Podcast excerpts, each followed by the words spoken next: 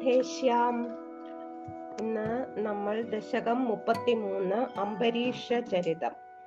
ഇത് ശ്രീ മഹാഭാഗവതം നവമസ്കന്ധത്തിലാണ്. നവമസ്കന്ധം തുടങ്ങിയാണ്. അതിലെ നാലാം അധ്യായത്തിലെ പതിനഞ്ചാം ശ്ലോകം തൊട്ട് അഞ്ചാം അധ്യായത്തിലെ എൺപത്തിനാലാമത്തെ ശ്ലോകം വരെയാണ് അംബരീഷ ചരിതത്തിന്റെ അടിസ്ഥാനം ഈ ദശകത്തിലെ. കഴിഞ്ഞ ദശകത്തിൽ നമ്മൾ ഒരു രാജാവിന്റെ കഥ കണ്ടു. മത്സ്യാവതാരം.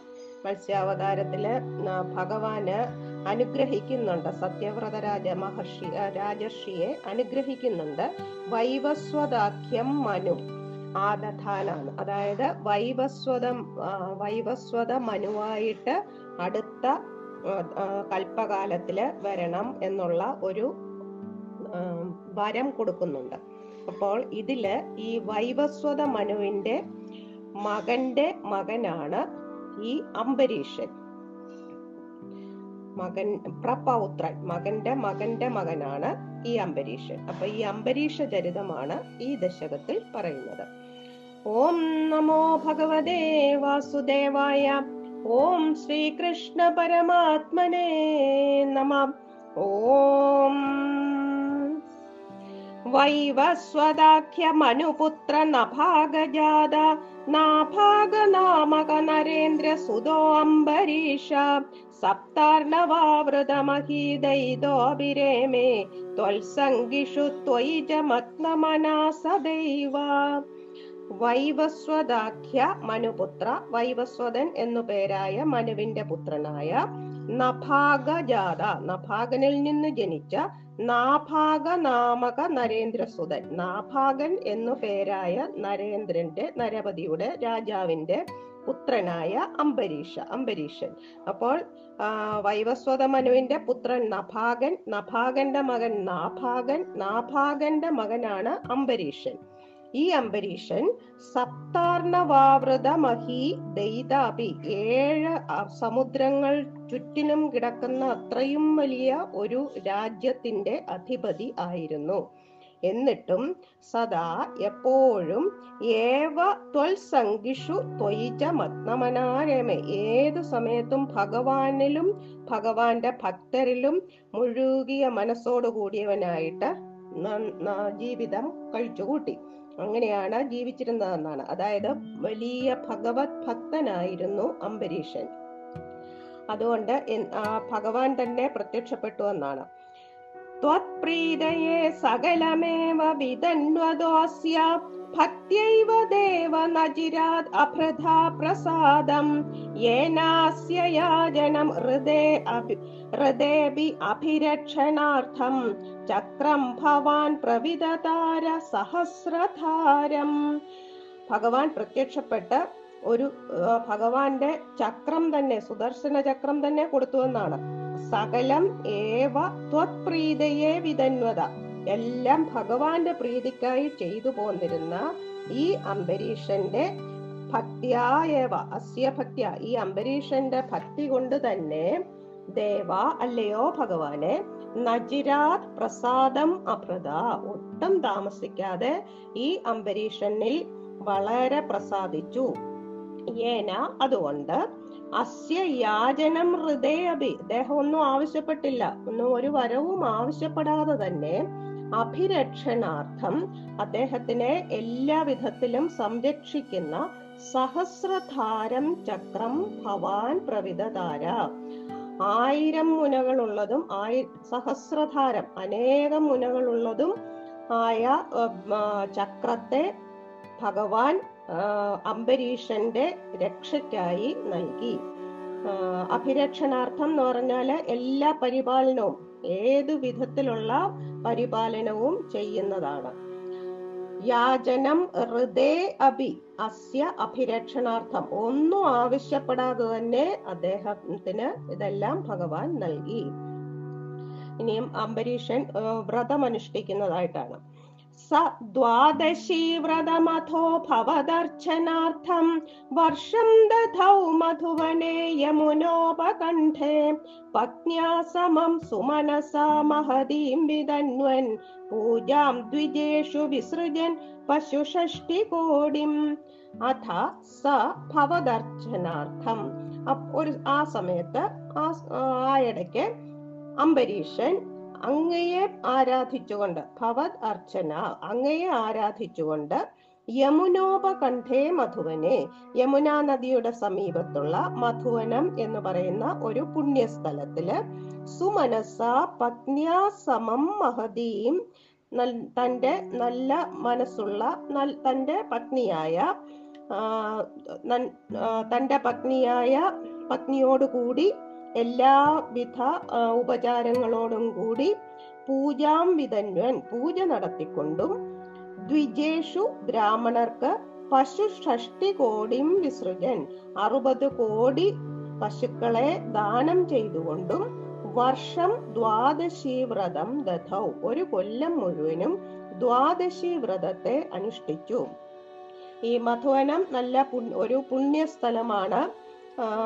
യമുനാ നദിയുടെ തീരത്തുള്ള അവിടെയാണ് അംബരീഷനും തന്റെ പത്നിയും കൂടി ദ്വാദശി വ്രതം എടുത്തത്. ആ ദ്വാദശി വ്രതം എന്ന് പറയുന്നത് ഏകാദശി നാൾ ഉപവസിച്ചിട്ട് ദ്വാദശി നാൾ പാരണ കഴിക്കുക എന്നതാണ്. ഇതിന് ഹരിവാസര വ്രതം എന്നും പറയാറുണ്ട്.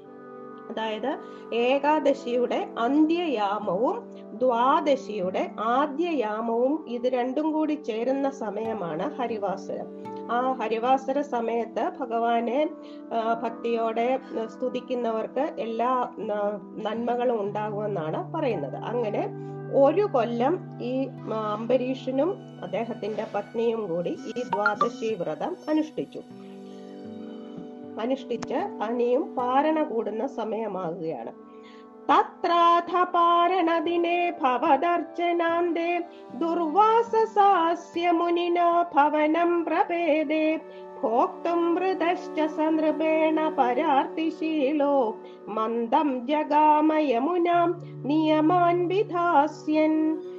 ആ, ആരെങ്കിലും എന്തെങ്കിലും ചെയ്യുമ്പോൾ ഈ ദുർവാസാവ് മഹർഷി വരുമല്ലോ എപ്പോഴും. ഇന്ദ്രന് പേടിയായി ഈ അംബരീഷൻ എന്തിനാണ് ഈ ഒരു വർഷം ഈ വ്രതമൊക്കെ അനുഷ്ഠിച്ച് ഭഗവാനെ പ്രീതിപ്പെടുത്തുന്നത് എന്നൊക്കെ പറഞ്ഞ ഇന്ദ്രൻ ഈ ദുർവാസാവ് മഹർഷിയോട് പറഞ്ഞിട്ടാണ് അദ്ദേഹം വരുന്നതെന്നാണ് ഭാഗവതത്തിൽ പറയുന്നത്. അഥ പാരണദിനെ ഭവദർശനാന്തേ. പാരണയുടേതായ ആ ദിവസം ദ്വാദശി ആ, ദ്വാദശി ദിവസം വിഷ്ണു പൂജയെല്ലാം ഭവദാർച്ചനാന്തെ വിഷ്ണു പൂജയെല്ലാം കഴിഞ്ഞ ആ സമയത്ത് ദുർവാസസ മുനിന തത്ര അസ്യ ഭവനം പ്രഭേദേ. ദുർവാസാവ് മഹർഷി ഈ മധുവനത്തിൽ അംബരീഷന്റെ ഭവനത്തിൽ വന്ന് വന്ന് കയറി. നൃപേണ സ ഭോക്തും വൃതച രാജാവ് അപ്പൊ അദ്ദേഹത്തിന് ഭക്ഷണത്തിന് ക്ഷണിച്ചു. അപ്പൊ രാജാവ് പറഞ്ഞു ഞാൻ ഇങ്ങനെ വ്രതം നോറ്റിരിക്കുകയാണ് പാരണ കൂടുന്ന സമയമായി മഹർഷി പോയി കുളിച്ചൊക്കെ വന്നിട്ട് നമുക്ക് ഒന്നിച്ച് കഴിക്കാം എന്നൊക്കെ പറഞ്ഞു. അപ്പോൾ ഈ മുനിക്ക് ഇതെങ്ങനെയെങ്കിലും ഇത് മുടക്കണമെന്നുള്ള ഒരു രീതിയാണല്ലോ. അതുകൊണ്ട് പരാർത്ഥശീല മറ്റുള്ളവരെ കഷ്ടത്തിലാക്കാൻ വേണ്ടി പരാർത്ഥശീല നിയമാൻ അങ്ങനെയുള്ള നിയമശീലങ്ങളുള്ള വിധാസ്യൻ അങ്ങനെയുള്ള ആ മുനി യമുന മന്ദം ജഗാമ. പതുക്കെ യമുനയിലേക്ക് നടന്നു. യമുന നദിയിൽ പോയി കുളിച്ച് എല്ലാം ക്രിയകളൊക്കെ ചെയ്ത് വരാനായിട്ട് പോയിന്ന്. അതാണ് മന്ദം ജഗാമ. വളരെ പതുക്കെയാ പോലും പോയത്.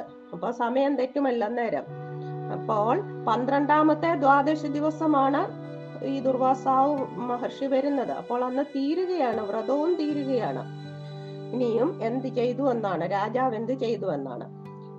രാജ്ഞാഥ പാരണ മുഹൂർത്ത സമാപ്തി ഖേദാത് വാരൈവ പാരണമകാരി ഭവത് പരേണ പ്രാപ്തോ മുനിസ്തദഥ ദിവ്യദൃശാ വിജാനൻ ക്ഷിപ്യൻ ക്രുധോ ധൃതജഡോ വിദതാന കൃത്യാം അഥ രാജ്ഞ പാരണ മുഹൂർത്ത സമാപ്തി ഖേദാത് മഹർഷി വ- മടങ്ങി വരുവാൻ വൈകുന്നു അപ്പൊ ഈ രാജാവിന് സങ്കടമായി. പാരണ ചെയ്യാനുള്ള സമയം കഴിഞ്ഞു പോയാലോ എന്ന് സങ്കടപ്പെട്ട് ഭവത് പരേണ ഭഗവാനിൽ തന്നെ മനസ്സുറപ്പിച്ചിട്ട് വാര ഏവ പാരണം അകാരി വാര വാരി കൊണ്ട് കേവലം തുളസി ജലം കൊണ്ട് പാരണ നിർവഹിച്ചു. അഥ പ്രാപ്ത മുനി. അപ്പോഴേക്കും ആ മുനി അവിടെ എത്തി? തത് ദിവ്യ ദൃശ വിജാനൻ. മുനിക്കപ്പോൾ ആ ദിവ്യ ദൃഷ്ടി കൊണ്ട് രാജാവ് പാരണ വീടിയെന്ന് അറിഞ്ഞു. ഉടനെ രാജാവിനെ അങ്ങോട്ട് ശകാരിച്ചു. എന്നിട്ട് ക്ഷിപ്യൻ വളരെ ദേഷ്യപ്പെട്ട് കൃത ക്ഷിപ്യൻ കൃത ക്രോധം അങ്ങോട്ട് അടങ്ങാതെ ഉദ്ധൃത ജഡ കൃത്യാം വിധദാന തന്റെ ജഡ അങ്ങോട്ട് പറിച്ചെടുത്ത് ഒരു കൃത്യയെ സൃഷ്ടിച്ചു വിട്ടു എന്നാണ്. ഈ കൃത്യ എന്ന് പറഞ്ഞാൽ വളരെ ഒരു സംഹാരം ചെയ്യുന്ന ഒരു അഗ്നി രൂപത്തിലുള്ള ഒരു പിശാചികയാണ്. ആ പിശാചിക അംബരീഷന്റെ നേരെ വരുന്നു എന്നാണ് അടുത്ത ശ്ലോകത്തില് കൃത്യാം ജതാം അസിധരാം ഭുവനം ദഹന്തീം അഗ്രേ അഭിവീക്ഷ്യ നൃപതിർണ പദാച്ചകമ്പേ त्वत्भक्तबाधमभिवीक्ष्य सुदर्शनं दे कृत्यानलं शलभयन् मुनिम् अन्वधावीत् तां കൃത്യാം ച അസിധരാം ഭുവനം ദഹന്തിം അഗ്രേ അഭിവീക്ഷ. ഈ കൃത്യ അങ്ങനെ കയ്യിൽ വാളുമെല്ലാമായിട്ട് ലോകത്തെ ഭസ്മമാക്കുന്നത് പോലെ ഈ അംബരീഷ രാജാവിന്റെ മുൻപിൽ വന്നിട്ട് പോലും നൃപതി പദാത് നചകംബേ ആ രാജാവ് തന്റെ സ്ഥാനത്ത് നിന്ന് ഇളകിയതേ ഇല്ല. അപ്പോൾ ഒന്നും പറഞ്ഞുമില്ല ഒന്നും ചെയ്തുമില്ല. പക്ഷേ തേ സുദർശനം അപ്പോൾ ഭഗവാന്റെ സുദർശനം ത്വത്ഭക്തബാധം അഭിവീക്ഷ്യ. ഭഗവാൻ ഭഗവാൻ ഇതെല്ലാം കണ്ടുകൊണ്ടല്ല ഇരിക്കുന്നത്? അപ്പോൾ ഭഗവാന്റെ തന്റെ ഭക്തന്റെ മുൻപിൽ വരുന്ന ഈ കൃത്യയെ കണ്ടിട്ട് ഈ ബാധ ത്വത്ഭക്തബാധം ആ ബാധയെ ആ കൃത്യയെ കണ്ടിട്ട് അഭിവീക്ഷ്യ മുമ്പിൽ കണ്ടിട്ട് കൃത്യാനലം ശലഭയൻ ആ കൃത്യയെ ഒരു തീയിൽ വീണ പാറ്റായെ പോലെ എരിച്ചു കളഞ്ഞു അത്രേ. ആ ചക്രം കൊണ്ട്. എന്നിട്ടോ? മുനിം അന്വഥാവീത്. എന്നിട്ട് ആ മഹർഷിയുടെ പിറകെ ഈ ചക്രം പാഞ്ഞു ചെല്ലാൻ തുടങ്ങിയെന്ന്. ഇത് നേരെ കഴിഞ്ഞ ഒരു ശ്ലോകത്തിൽ പറഞ്ഞില്ലേ? യാചന ഹൃദയ അഭി അഭിരക്ഷണാർത്ഥം. ഒന്നും ചോദിക്കാതെ തന്നെ ഭഗവാൻ കൊടുത്തില്ലേ? അഭിരക്ഷണാർത്ഥം. എല്ലാം പരിപാലിക്കാനായിട്ട് ഈ രാജാവിനെ പരിപാലിക്കാനായിട്ട് നൽകിയതാണ്. ഇപ്പൊ ദാ അത് ഒന്നും ചോദിക്കാ അംബരീഷൻ മനസ് ചോദിക്കാതെ തന്നെ ആ ചക്രം വന്നു അദ്ദേഹത്തിനെ രക്ഷിക്കാനായിട്ട്. എന്നിട്ട് ഈ മുനി എവിടെയെല്ലാം പോയി എന്നാണ് അടുത്ത ശ്ലോകത്തിൽ. ധാവന്നശേഷ ഭുവനേഷു ഭിയാസ വിശ്വത്ര ചക്രമഭിതേ ഗതവാൻ വിരിഞ്ചം കാലചക്രമതിലംഘയതീത്യപാസ്ത സർവം യയൗ സജ ഭവന്തം അവന്തദൈവാം സഭിയ പേടിച്ചു വിറച്ച ആ മഹർഷി അശേഷ ഭുവനേഷു ധാവൻ എല്ലാ ലോകങ്ങളിലും രക്ഷയ്ക്കായിട്ട് ഓടി നടക്കുകയാണ്. വിശ്വത്രത്തെ ചക്രം അഭിപശ്യൻ എല്ലായിടത്തും ഈ ഭഗവാന്റെ ചക്രവും പിറകെ വരുന്നതായിട്ട് കണ്ടു. ആ ഇന്ദ്രന്റെ അടുത്ത് പോയി അവിടെ രക്ഷയില്ല. ഒടുവിൽ വിരിഞ്ച വിരിഞ്ചം ഗതവാൻ ബ്രഹ്മാവിനെ ചെന്ന് ശരണം പ്രാപിച്ചു. ഉടനെ ബ്രഹ്മാവ് പറയുകയാണ് "ക- കാലചക്രം അതിലംഘയതി. ആർക്ക് കഴിയും? കാലചക്രത്തെ അതിക്രമിക്കുവാൻ. എന്ന് പറഞ്ഞ് ഇതി അപാസ്ത സർവം യയൗ. എന്ന് പറഞ്ഞ് ഈ ബ്രഹ്മാവും വിട്ടപ്പോൾ സർവം യയൗ. ശിവനെ ചെന്ന് ശരണം പ്രാപിച്ചു. സച്ച ഭവന്തം അവന്തതയേവ. അദ്ദേഹമാട്ടെ ദുർവാസാവ് മഹർഷിയെ ഒന്നും നമസ്കരിക്കുക മാത്രം ചെയ്തു. ഒന്നും പറഞ്ഞില്ല. ദുർവാസാവ് ശിവന്റെ അംശാവതാര അംശാവതാരമാണ് എങ്കിലും അദ്ദേഹത്തിന് ശിവനും ഒന്നും തന്നെ ചെയ്യാൻ പറ്റിയില്ല. ഈ കാലചക്രം എന്ന് പറയുന്നത് കാലം കാലസ്വരൂപമായ ചക്രം എന്നാണ്. ഇത് തൊണ്ണൂറ്റി എട്ടാം ദശകത്തിൽ അവസാനത്തെ ശ്ലോകത്തിൽ പറയുന്നുണ്ട്. ദുർവാരം ദ്വാദശാരം ത്രിശത പരിമിള ഷഷ്ടി പർവാഭിഭീതം സംഭ്രാമ്യത് ക്രൂരവേഗം ക്ഷണം അനുജഗദാച്ഛിത്യ സംധാവമാനം ചക്രം ദേ കാലരൂപം. അതായത് പന്ത്രണ്ട് ദ്വാദശാരം പന്ത്രണ്ട് അഴികളും ത്രിശത പരിമിള മുന്നൂറ്റി അറുപത് ചക്രമുനകളും ഉള്ളതും ഷഷ്ടി പർവാഭിവീതം ക്രൂരവേഗം കഠിന വേഗത്തിൽ ചുറ്റിത്തിരിയുന്നതും സംഭ്രാമ്യത് ക്ഷണം അനു ജഗത് ആച്ഛിദ്യ സന്ധാവമാനം. ലോകത്തെ ബലാത്കാരേണ വലിച്ചുകൊണ്ടോടുന്നതും ആർക്കും തടയുവാനാക ദേ കാലരൂപം ചക്രം തു. ആർക്കും തടയുവാനാകാത്തതുമായ അങ്ങയുടെ കാലസ്വരൂപമായ ചക്രം. എന്നാണ് തൊണ്ണൂറ്റിയെട്ടാം ദശകത്തിലെ ഭഗവാന്റെ ഈ കാലചക്രത്തിനെ പറ്റി പട്ടതിരിപ്പാട് പറഞ്ഞിരിക്കുന്നത്. അതാണ് ഭഗവാന്റെ കാലചക്രം എന്ന് പറയുന്നത്. ഈ ചക്ര ഇത് ഇത് ഭഗവാനല്ലാതെ ഇത് വേറെ ആർക്കും ഇതിനെ അടക്കി നിർത്താൻ കഴിയുകയില്ല. ഇനി ബ്രഹ്മാ ഇന്ദ്രനെ കണ്ടു ബ്രഹ്മാവിനെ കണ്ടു ശിവനെ കണ്ടു എല്ലാരും കൈവിട്ടു. അപ്പൊ ഇനി വിഷ്ണുവിന്റെ അടുത്തേക്കാണ് ദുർവാസാവ മഹർഷി പോകുന്നത്. ഭൂയോ ഭവൻ നിലയമേത്യ മുനിം നമന്തം. പ്രോജേ ഭവാൻ അഹമൃഷേ നനു ഭക്തദാസ ജ്ഞാനം തപശ്ച വിനയാന്വിതമേവ മാന്യം. യാഹ്യംബരീഷ പദമേവ ഭജേതി ഭൂമൻ. ഭഗവാന്റെ ലോകത്തിൽ ഭൂയ ഭവൻ നിലയം ഏത്യ. ഭഗവാന്റെ നിലയത്തിൽ ലോകത്തിൽ വൈകുണ്ഠത്തിൽ വന്ന് നമന്തം നമസ്കരിച്ച മുനിയോട് മഹാവിഷ്ണു പറയുകയാണ് ഭൂമൻ അല്ലയോ ഭഗവാനെ. ഭൂമൻ ഇവിടെ മഹാവിഷ്ണുവിനെയാണ്. ഭൂമൻ അല്ലയോ സർവവ്യാപിയായ ഭഗവാനെ ഭവാൻ പ്രോജെ അവിടുന്ന് പറഞ്ഞു അരുളി ചെയ്തു. എന്താണ് അവിടുന്ന് അരുളി ചെയ്തത്? ഋഷേ അഹം ഭക്തദാസ ഞാൻ അല്ലയോ മഹർഷേ ഞാൻ ഭക്തജനങ്ങളുടെ ദാസനാണല്ലോ. ജ്ഞാനം തപ ച വിനയാന്വിതമേവ മാന്യം ജ്ഞാനം അറിവ് തപസ് തപസ്സുകൊണ്ടുള്ള അനുഷ്ഠാനം.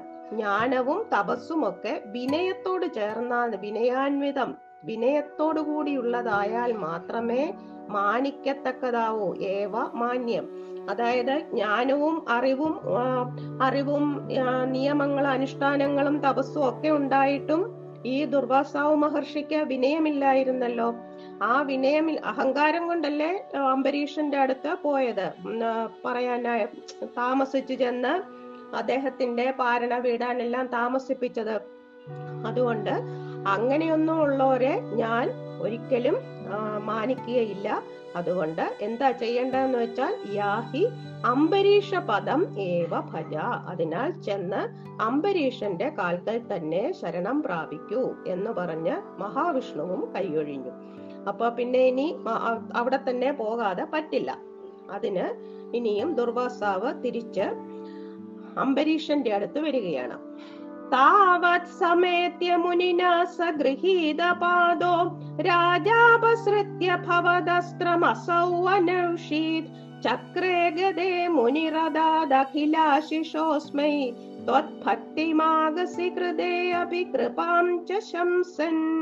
മുനിന താവത് സമേത്യ. ആ മഹർഷി അപ്പോൾ തന്നെ അവിടെ ചെന്ന് ഗൃഹീത പാദ രാജ രാജാവിന്റെ കാൽ പിടിച്ചു അത്രേ. അപ്പോൾ രാജാവ് അപസൃത്യ അദ്ദേഹം ഒഴിഞ്ഞു മാറിയിട്ട് അസൗ ഭവദസ്ത്രം അനൗഷി ഭഗ വിഷ്ണു ഭഗവാനെ സ്തുതിക്കുകയും അദ്ദേഹത്തിന്റെ ഈ ആയുധത്തെ തിരിച്ച് സ്തുതിച്ച് സ്തുതിച്ച് അതിനെ മടങ്ങാനായിട്ട് പ്രാർത്ഥിക്കുകയും ചെയ്തു.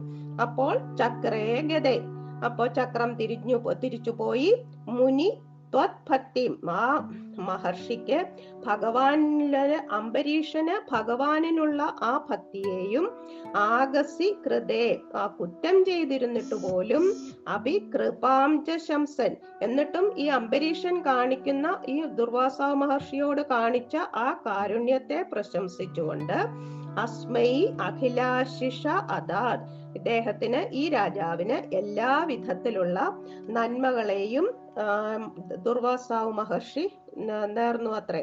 അതായത് താൻ കാരണമാണ് ഇത്രയും സംഭവിച്ചതെന്ന് ഇപ്പോൾ മഹർഷിക്ക് മനസ്സിലായി. എന്നിട്ടും അംബരീഷൻ തന്നെ ഒന്നും ചെയ്യാതെ ആ, വളരെ ഭക്തിയോടുകൂടി തന്നെ നമസ്കരിക്കുന്നു. അതുകൊണ്ട് ദുർവാസാവിന് വളരെ സന്തോഷമായി അദ്ദേഹത്തെ രാജാവിനെ പ്രശംസിച്ചുകൊണ്ട് എല്ലാ നന്മകളെയും ചേർന്നു. എന്നിട്ട് അവർ രണ്ടുപേരും കൂടി ഭക്ഷണം കഴിക്കുന്നതായിട്ടാണ് അടുത്ത ശ്ലോകത്തിൽ. രാജാ പ്രതീക്ഷ മുനിം ഏകസമാം അനാശ്വാൻ സംഭോജ്യ സാധു തം ഋഷിം വിസൃജൻ പ്രസന്നം സ്വയം ത്വയി ദൃഢം സായുജ്യമാപച സ മാം പവനേശപായാം രാജ മുനിം പ്രതീക്ഷ്യ ഏക സമാമനാശ്വൻ. ഈ മഹർഷി ഇങ്ങനെ കടന്ന് കറങ്ങി കറങ്ങി അത് ഒരു വർഷമായിരുന്നു ഇങ്ങനെ കിടന്ന് ഓരോരുത്തടത്തും പോയി പോയി തിരിച്ചു വന്ന സമയം. ഈ മഹർഷിയെ കാത്തിരുന്ന ഈ ഒരു കൊല്ലം മുഴുവനും ഈ രാജാവ് ഒന്നും തന്നെ ഭക്ഷിക്കാതെ കഴിച്ചുകൂട്ടി. രാജാവിന് പറഞ്ഞിരുന്നല്ലോ മഹർഷി വന്നിട്ട് ഞാൻ ഭക്ഷണം കഴിക്കുമെന്ന് രാജാവ് പറഞ്ഞതാണ്. തം ഋഷിം സാധു സംഭോജ്യ പ്രസന്നം വിസൃജൻ. എന്നിട്ട് മഹംബരീഷ രാജാവ് ഈ മഹർഷിയെ യഥാവിധി സംഭോജ്യ ആഹാരം നൽകി കൊടുത്ത് പ്രസന്നനാക്കി അദ്ദേഹത്തെ യാത്രയക്കുകയും ചെയ്തു. സ്വയം ഭുക്വ എന്നിട്ട് താനും ഭക്ഷണം കഴിച്ചു. ത്വയി തത അഭി ദൃഢം രഥ അഭൂത് സായുജ്യമാപജ അങ്ങനെ ആ അംബരീഷൻ ഭഗവാനിൽ വളരെ ഭക്തിയുള്ളവനായിട്ട് മോക്ഷം സായുജ്യം പ്രാപിക്കുകയും ചെയ്തു ഒടുവിൽ. പവനേശ സത്വം മാം പായ. അല്ലയോ ഗുരുവായൂരപ്പ അവിടുന്ന് ഈ ഉള്ളവനെയും രക്ഷിക്കണമേ എന്നാണ് പറയുന്നത്.